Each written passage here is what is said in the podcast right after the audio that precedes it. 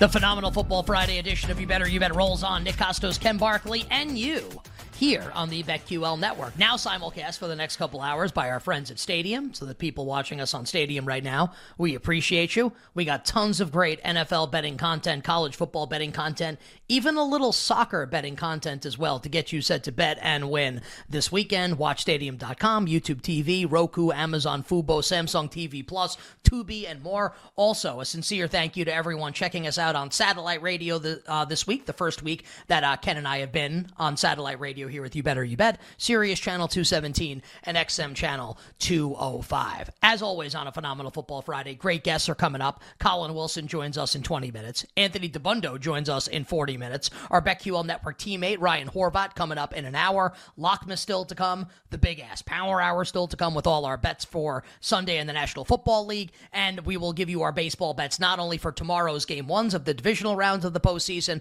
but also all our futures thoughts in Major League Baseball as well for the playoffs. Our friend Sam Panayotovich is going to join us in just a moment here, but um, we went to break, Ken, talking about this Detroit Lions injury report, the news coming down, right, that, you know, Amon-Ra St. Brown, doubtful, Josh Reynolds, questionable, Jahmyr Gibbs, questionable, Jameson Williams, questionable, and he's just coming off the gambling suspension. And I asked you, like, dude, is Carolina getting bet if all these guys are maybe going to not play in the game and the Lions are going to have like Kalif Raymond and Marvin Jones and Sam LaPorta as the main options for Jared Goff? The answer at that point, Ken, when I asked you, was no.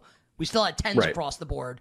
Have we seen any movement since then here on the Lions Panthers game in real time? Yeah, just we were just early. This happened with an injury report uh, last week at some point, two or two weeks ago, where like the dog hadn't gotten bet because the tweet had just come out, and I was like, nope, like you you know, there's sometimes there's like a 30 second grace period here, or like a two minute wait before you see the board start to kind of get bet with that information. So that happened, right? The board didn't move, and then we started talking about something else, and then we go to break, and Carolina gets bet. And I even got a note from somebody who was like, hey I, hey detroit bad injury report. I just bet 10 was like the note i just got from somebody. So like everybody everybody was kind of like thinking the same way. It just took like a minute for that to get into the market. So the current consensus price right now so remember detroit was a 10 point favorite. They're now a nine and a half point favorite basically everywhere and there's a couple nines on the board. So basically like that's like how that information was interpreted in the market was like the the difference between the teams is a little less i think that makes a lot of sense Apologies to our pal Sam Panayotovich, who's been waiting on hold uh, patiently. Sam, thank you very much for that. Sorry, we just wanted to make sure we did the, the Panther stuff because it's happening in real time. Our first guest today is the great Sam Panayotovich. Sam on Twitter at SP Shoot. You watch Sam talk sports betting with our friends over in NESN. You read Sam on FoxSports.com, and you also check out the the, the Bears Bets podcast as well uh, with Chris Fallica and Geoff Schwartz and company. Sam on that every single week, and you listen to Sam's sports betting podcast. It's awesome. Find it wherever you find your podcast. That podcast is Chicken Dinner, and Sam joins us here on a Friday. My friend, welcome back to the show. It's Nick and Ken. How's it going? It's going well, man. It's funny how these numbers sort of affect our brain in September, and then we get new numbers in October, and we are doing mental 180s. I, I know we'll talk about the Patriots game later. It's so funny because I love their under heading into the season. You are under eight, under seven and a half. I was in love with that bet. And now I can go over six and a half at plus 110 and I might do it because I'm a crazy person.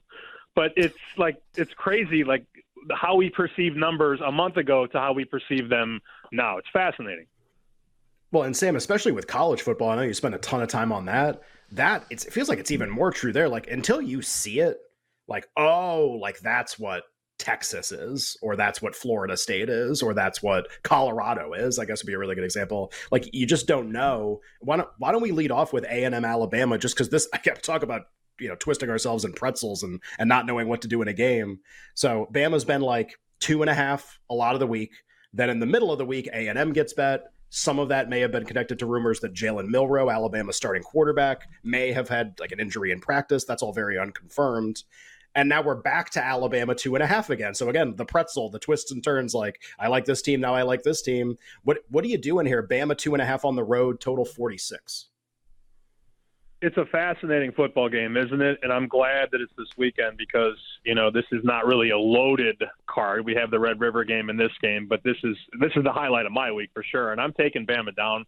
Look, even if hundred percent, I was going to bet A and M. Let me start with that. Um, I have these two teams can equal on a neutral. I've got them both 118. So saying that and and putting you know a six point home field on Texas A&M, you know my numbers would have A&M as a six point favorite. Now it would never get that high because you couldn't make it that number. Everybody would bet Alabama, but I feel like I feel like defensively A&M is going to take away the very limited things that Bama can already do. I mean, we've watched this team; they have sucked when you compare them to other Alabama teams. I mean, just you know, hanging around with USF and not UCF, USF. You know, not really putting Middle ten- uh, Tennessee away until the second half. Um, getting outmanned and out physicaled by Texas. They just haven't been a good offense. And I think the pass rush for A&M is going to get home. We heard the report that Milroe may have tweaked something. I don't think he's 100%. And he's also been benched this season. Where is he mentally? This is just a weird Alabama team. And I'm sorry, guys, if I have two teams equal on a neutral and I can get points at home in front of 102,000 people, I'm going to pull that trigger. 102 like when you when you say it like that it makes it sound really yeah, appealing I, I, I I there's a lot of people I I love Sam's handicap in that game with Alabama and A&M Sam uh speaking of like UCF uh handicap a UCF in Kansas coming up this weekend here uh any bets in this game I like the over quite a bit. Um, on Monday it was 62, and I this happens all the time. There are people in Vegas that make nickel bets on Mondays and move the line three points, and it drives me insane. Not to get down a tangent, but it just like just wait until Wednesday, and then we can all get down what we want. Um, that said, the line is 64 to 65. I, I've been told all week that John Rhys Plumlee is going to play at UCF. This has sort of been the plan all along.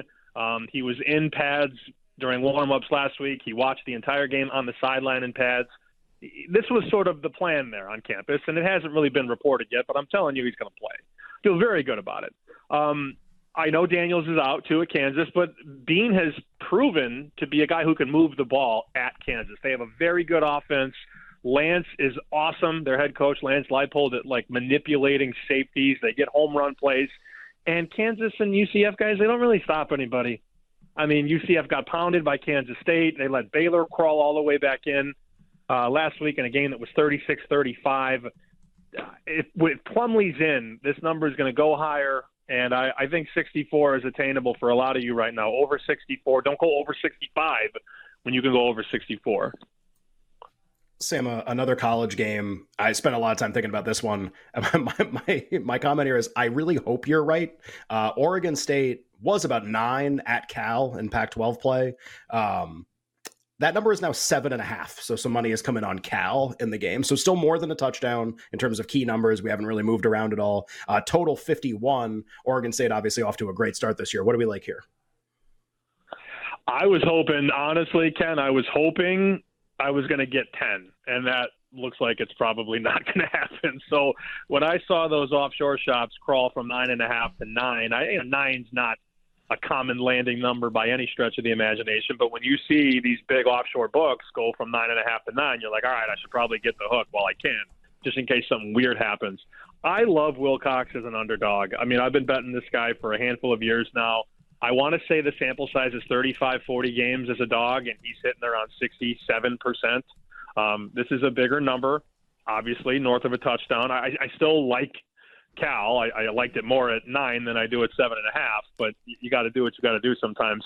Uh, DJU is just super inconsistent and erratic, and that offense has the potential to be really good, but I, I don't think he's the guy. I mean, clearly he wasn't the guy at Clemson he's not the guy really here. I mean, he's the team's been good, but it's not because he's like an all-star caliber player. He's just been doing the little things for them to win. And Cal's going to throw a lot of twists and turns at them defensively. Wilcox comes from that defensive school. I, just think this is a, a popular spot. People are going to bet Oregon State because they just beat Utah and now they're 15th in the country. And there's a late night game at Cal. Weird things happen out west at night. I, I think anything north of a touchdown is something you can still think about. You better, you better hear with Nick and Ken. It's a phenomenal football Friday, and we are very happy to be talking college football and the National Football League and the Chuckle game coming up in a little bit with our good friend Sam Panayotovich of NESN, Fox Sports, and the Chicken Dinner podcast. Sam on Twitter at SP Shoot. Uh, Sam, this piece of news has just come down as it regards the Patriot Saints game, and I know you have a betting thought there coming up in Foxborough this weekend. Uh, Derek Carr, New Orleans quarterback, officially listed as questionable on the injury report with his shoulder injury. A couple Saints beat writers are saying that Carr is almost a certainty to play in the game, practice in a limited fashion Wednesday, Thursday, and Friday. But I mean, like we watched the game last week. This dude's not 100%, and like we can have a conversation like should they play him? Should they play Jameis Winston? It Carr's going to play. We think it's going to be Derek Carr, and he's less than 100%. Uh, how does that impact, Sam, the way that you want to bet the Patriots and the Saints coming up at Gillette this Sunday? I mean, it's the same thing from a power rating standpoint. An injured Derek Carr is worth the same as Jameis Winston. It, it, doesn't really matter if David or David Carr, like I said Derek Carr, obviously. Um, I mean, if he's hobbled and he has a shoulder issue, he's he's just not the same guy. And you know, Winston can move the ball, but not as well as like elite quarterbacks. Jameis is fun to gamble on. It's fun to have the over in a Jameis game, but I don't I don't want to bet Jameis. Look, I wrote this on NESN today. I said the Patriots are one and three. They've lost to three really good teams: Philadelphia, Dallas, and Miami. That's worth something, right? The Saints can't score. The last ten games they've played, they've scored 21 one time. I mean, people think of New Orleans, and I think they close their eyes and just like think about Drew Brees and Sean Payton and Marques Colston, and it's just not it's not the same offense. It hasn't been for a while. And until New England starts losing the guys like Carr, Winston, Sam Howell, Anthony Richardson, Mitch Trubisky, Zach Wilson, when the Patriots start losing to those guys, you know it's over for Belichick. I'm watching his presser this morning. He's cracking jokes about the weather. He's in a good mood. He's basically beaming because you know he found something on film that is going to expose the Saints offense, and the Patriots are going to win because they're a short chalk in Foxborough where offense usually goes to die, especially a dome team going outside.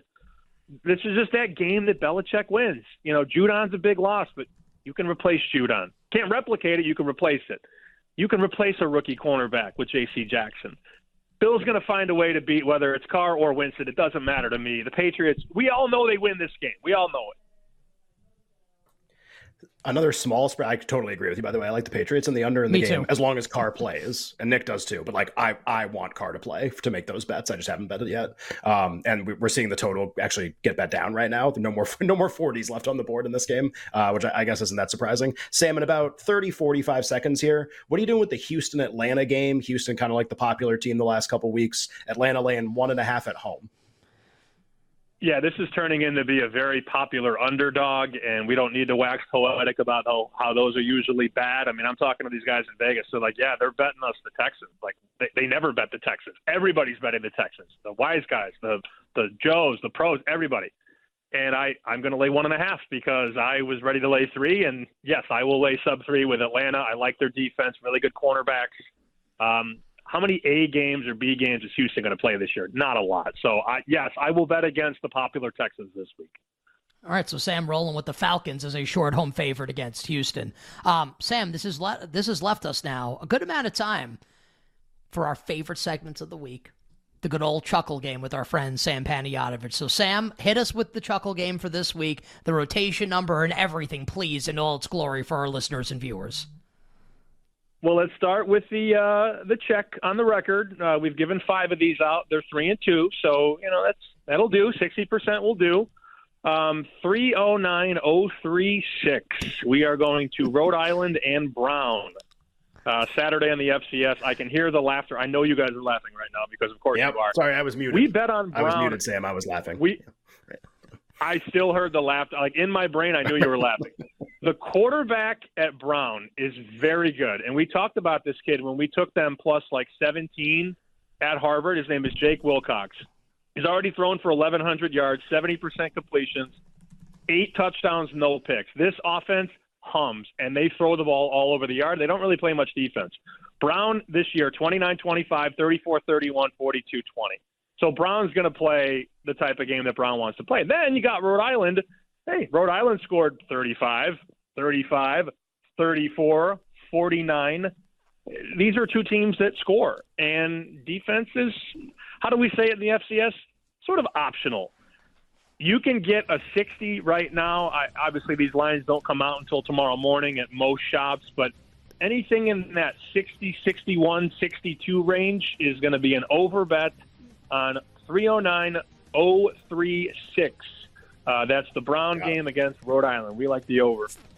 Sammy, that is absolutely sensational. We're out of time. Sam on Twitter at SP Shoot. Watch him on NESN, read him on Fox Sports, and listen to the Chicken Dinner podcast. Coming up next, we'll get college football bets for the weekend with our good friend Colin Wilson from the Action Network.